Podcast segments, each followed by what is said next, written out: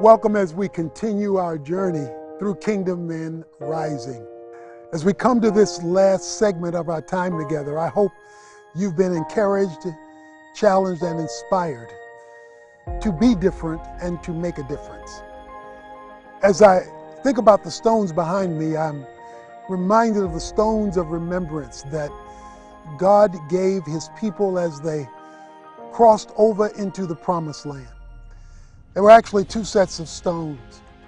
One was the reminder for that generation of what God had done for them and how far He had brought them.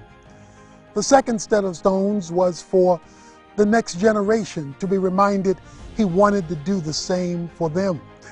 The second generation could reflect back on the first set of stones and say, Yes, God did it for them. But that second set said, We need Him and want Him to do it for us. You know, discipleship is not just about what you do and how you walk with God, but it has a transfer principle. We like to have our own trophies in our own trophy cases, and there's a place for that. We need to encourage the next generation to get their own trophies because of their relationship with God and not just piggyback on what He's done for us. This generation needs discipleship so that they can move forward with God and be reminded that what He has done for us, He is more than willing to do for them. Because only as we disciple the next generation can we fix a broken culture.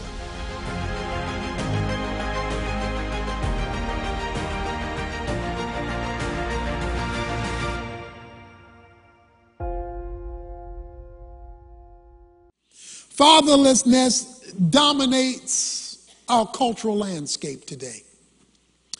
40% of all children in our country are raised without their biological father.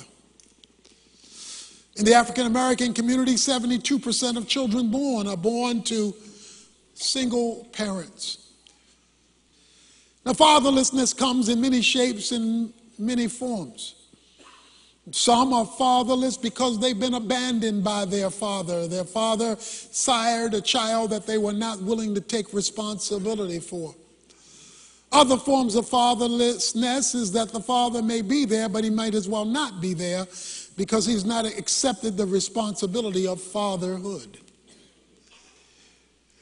And so, what we have developed is a generation of young people, children, who are growing up in a fatherless environment, and so they go seeking pseudo fatherhood.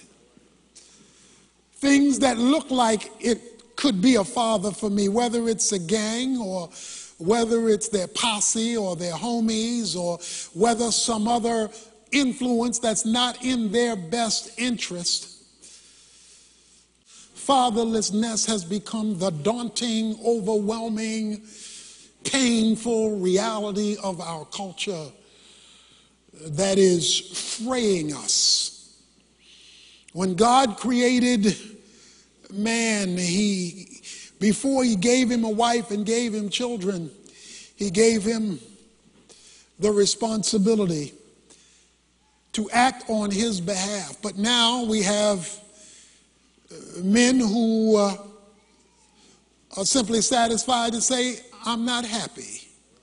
What we are having today are men, because they're no longer happy, abandoning responsibility. And so, at the heart of our crisis today is the crisis of fatherlessness that has imposed on us a curse on the land. Malachi chapter 4, verses 4 through 6 says, When the fathers are separated from the children, there will be a curse on the land. And so we are finding ourselves enveloped in a cursed environment because of the crisis of fatherlessness. In our passage today, we have a son begging for the blessing of his father. Esau is begging for a blessing. Now, you might you must strip your mind about the casual use of the word bless. We say, you know, God bless you, I bless you. We use the word fairly casually today many times. But when Esau was asking daddy to bless him, he wasn't just saying, Daddy, say, I bless you. No, the blessing was speaking about something else. It was speaking about the continuity of the covenant. A symbol for the word blessing was covenantal continuity. Let me explain what I mean. It is my hope that every head of a household here has a will. If you do not have a will, you're not operating responsibly. A will simply says, This is what I want to happen with what I've been entrusted with to pass on to the next generation. Not having a will is not going to keep you from dying. Many people say, Well, I don't like to deal with wills because it reminds me of death. Well, you need to be reminded. It is appointed unto man once to die, and after that, the judgment. It is irresponsible not to have a plan that you make rather than a plan that some court makes for you. So, a will is bequeathing forward that which you have accumulated in your time on earth. You will it forward. A will speaks of an inheritance, usually related to stuff. In fact, folk gather when wills are read with their fingers crossed, hoping that there's a little something, something in there for them. Or more importantly, a whole lot of something, something in there for them.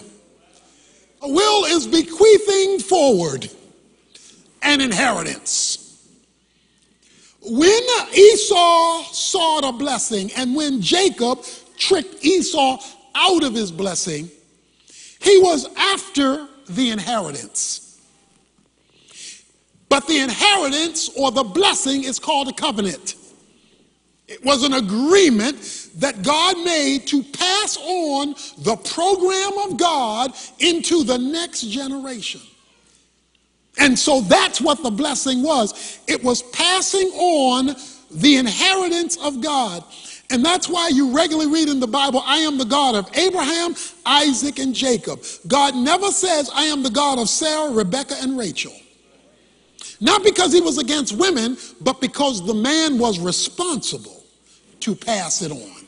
The man was responsible to make sure that the next generation, all of us as parents, should want our children to be better off than we are.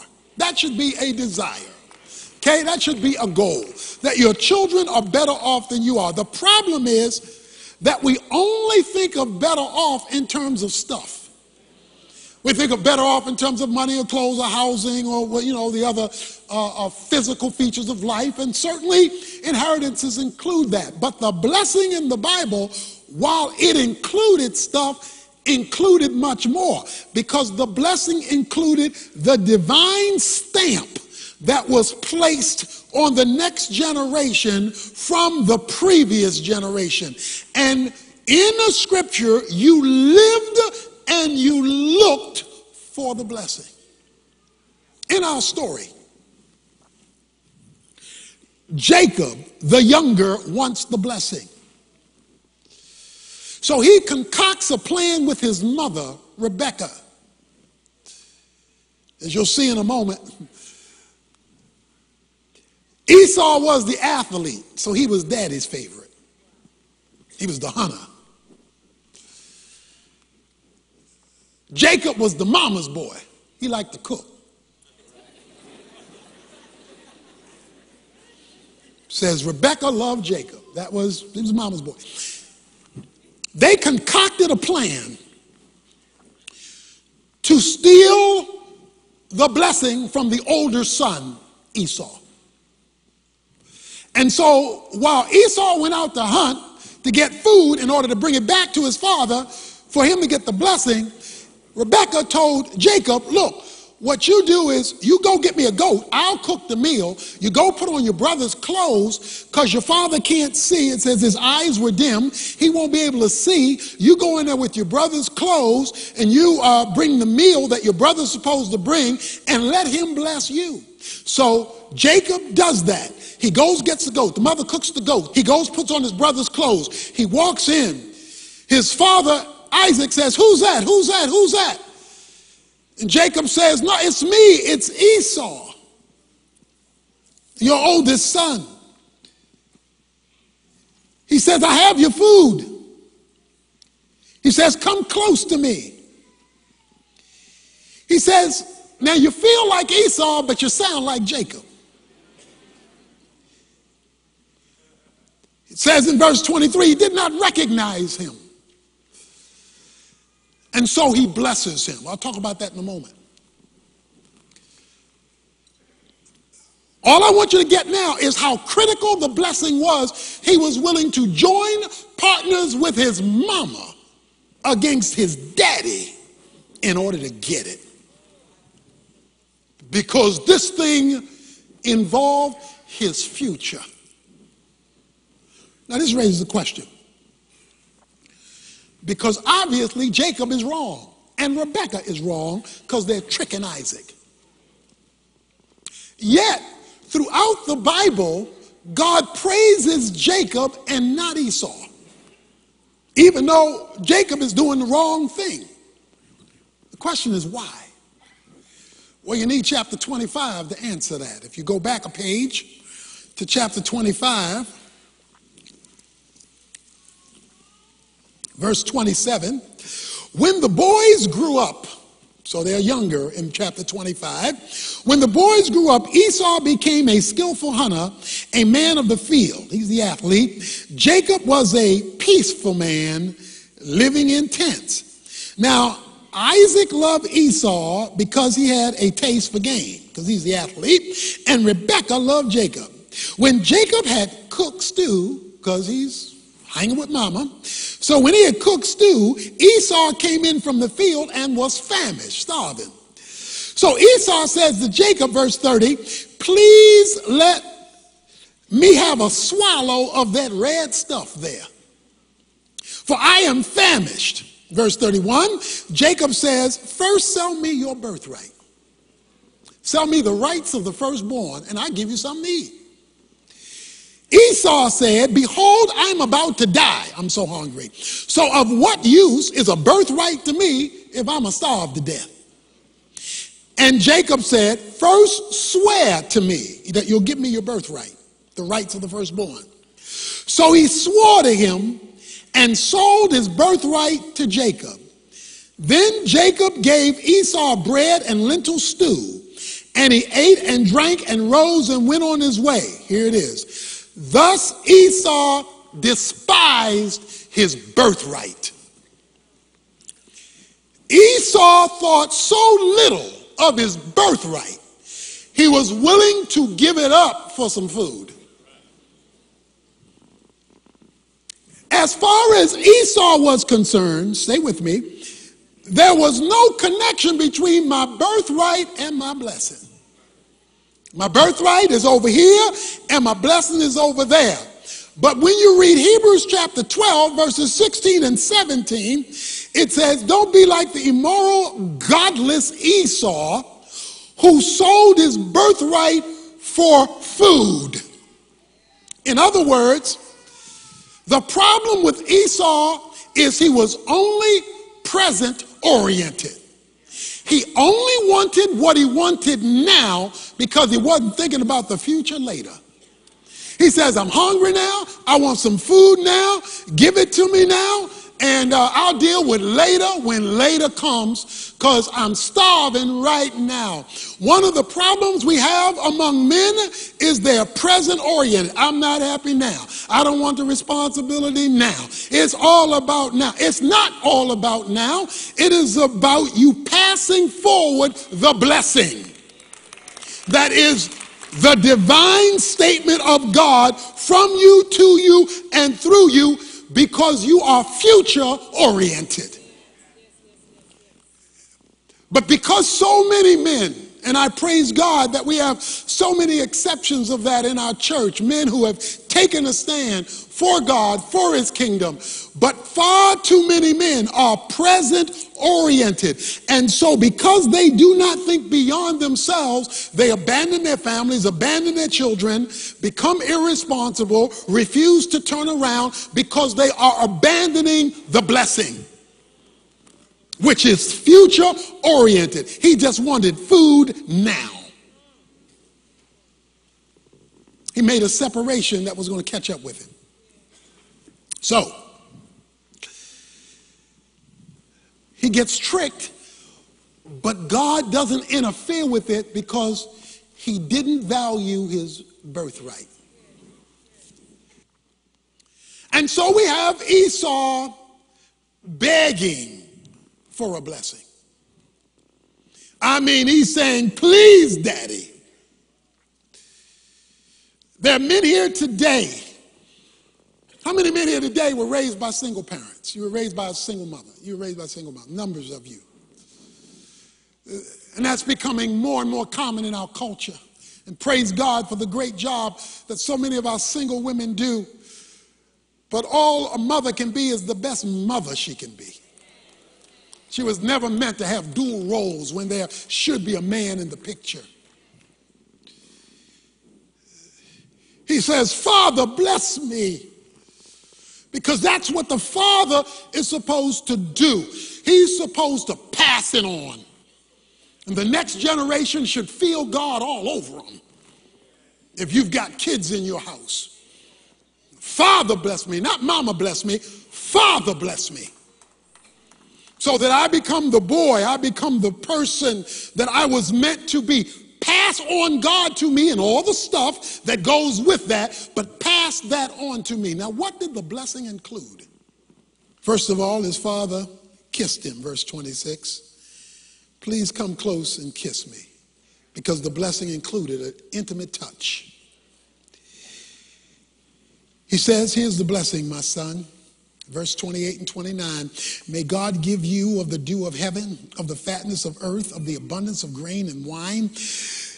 May people serve you and nations bow down to you. May you be master of your brethren, and may your mother's sons bow down to you. Cursed is he who curses you, and blessed are those who bless you. God reached all the way back to the Abrahamic covenant. Abraham passed it on to Isaac. Isaac is now passing it on to Jacob, where it should have been passed on to Esau, who turned away his birthright. You know what the, you know what the covenant was? You know what the blessing was? Divine favor moving forward. Divine favor moving forward.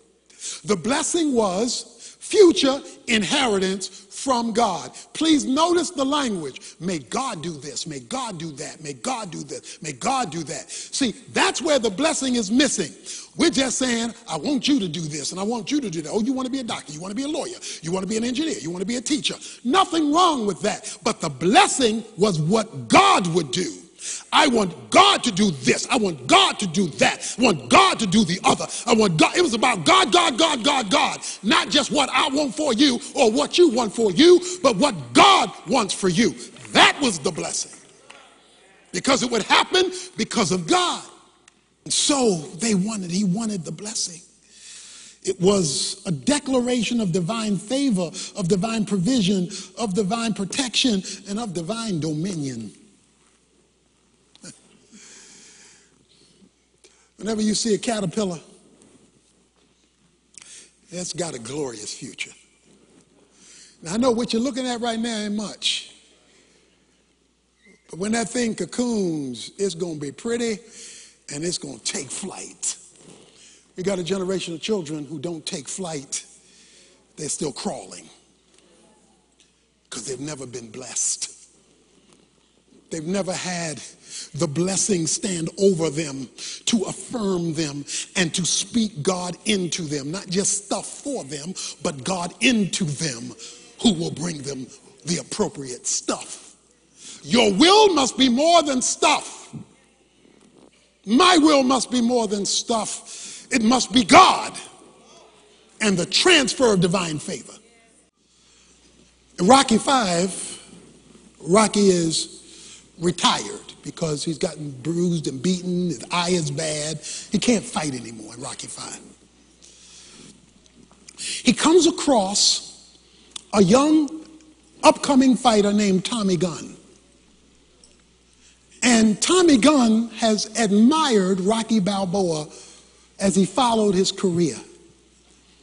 And so they meet and become friends, and he says to Rocky Balboa, Rocky, Italian stallion, will you, will you train me? Rocky said, Boy, yeah, that, I can stay in the fight game by helping you. So, yeah, I'll, I'll, I'll train you. So, Rocky works with him, and Tommy Gunn goes up the ladder, up the ladder, up the ladder, and becomes the heavyweight champion of the world due to the influence of Rocky Balboa. The movie comes down to the last 15 minutes. The whole movie zeroes in on that last 15 minutes. See, Tommy Gunn has now become the champion of the world and has gotten to his head. So he's gotten a lot of money now, and he's gotten a lot of attention, a lot of notoriety in the news. So Tommy Gunn is, is living large, and he doesn't need Rocky anymore. In fact, he gets belligerent with Rocky. In that last 15 minutes, they're in a, a gathering, and Tommy Gunn hits Rocky Balboa's wife's husband, his brother in law. I mean, he clocks him and knocks him down because of some argument they were having. Then Tommy Gunn insults Rocky and insults Rocky's son. Then Tommy Gunn dares Rocky to do anything about it. Rocky tears off his shirt and the rumble begins.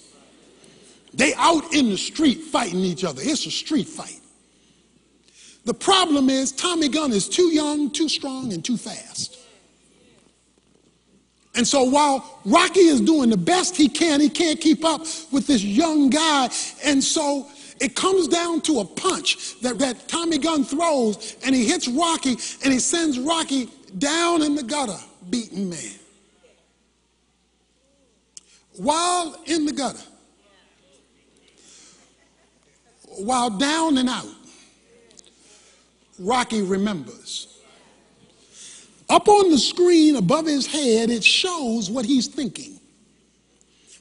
So he thinks back to Rocky 1 and Rocky 2. And he remembers Apollo Creed and how he fought and became champion of the world. And when he remembered Apollo Creed, he tried to get up, but he couldn't. Then he remembered Clubber Lang, Rocky 3. And how Clubber Lang had beaten him, but how he fought back to win back the championship. And when he remembered, he tried to get up, but he couldn't.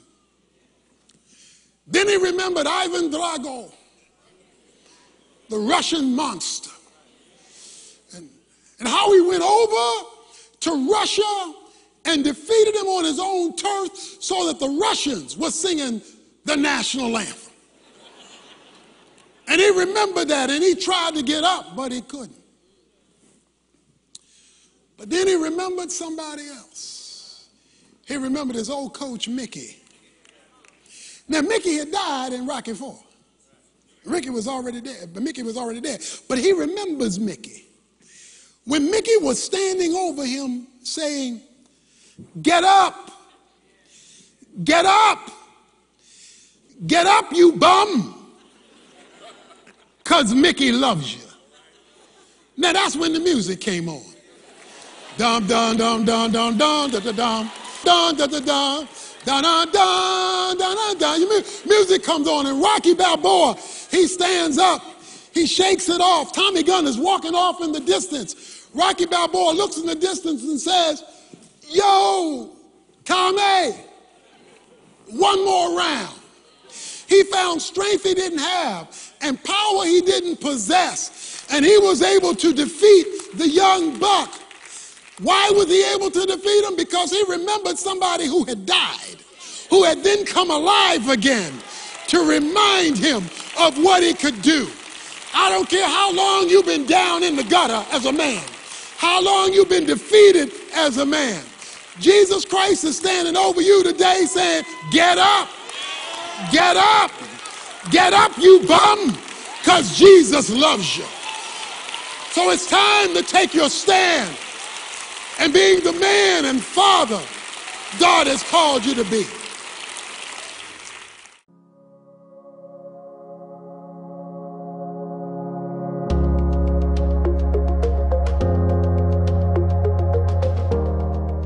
One of the great longings in the Jewish family was for the father to transfer what was known as the blessing to his sons. This was the favor of God and a hopeful future that would be transferred generationally because it would be understood that those sons were to have families that would replicate the values, the covenants, the commitments, and the hopes that God had given to the nation. We have a nation of young boys who have missed the blessing. They've not had fathers in their lives to pass on divine favor. And as a result, they are aimless, helpless, and often hopeless. That's why the need today is for a blessing. Much of the carnage you see are young men looking to be blessed by a father.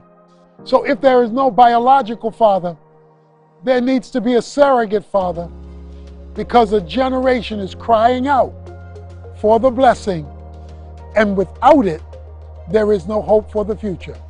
Let's give the next generation the blessing of a father.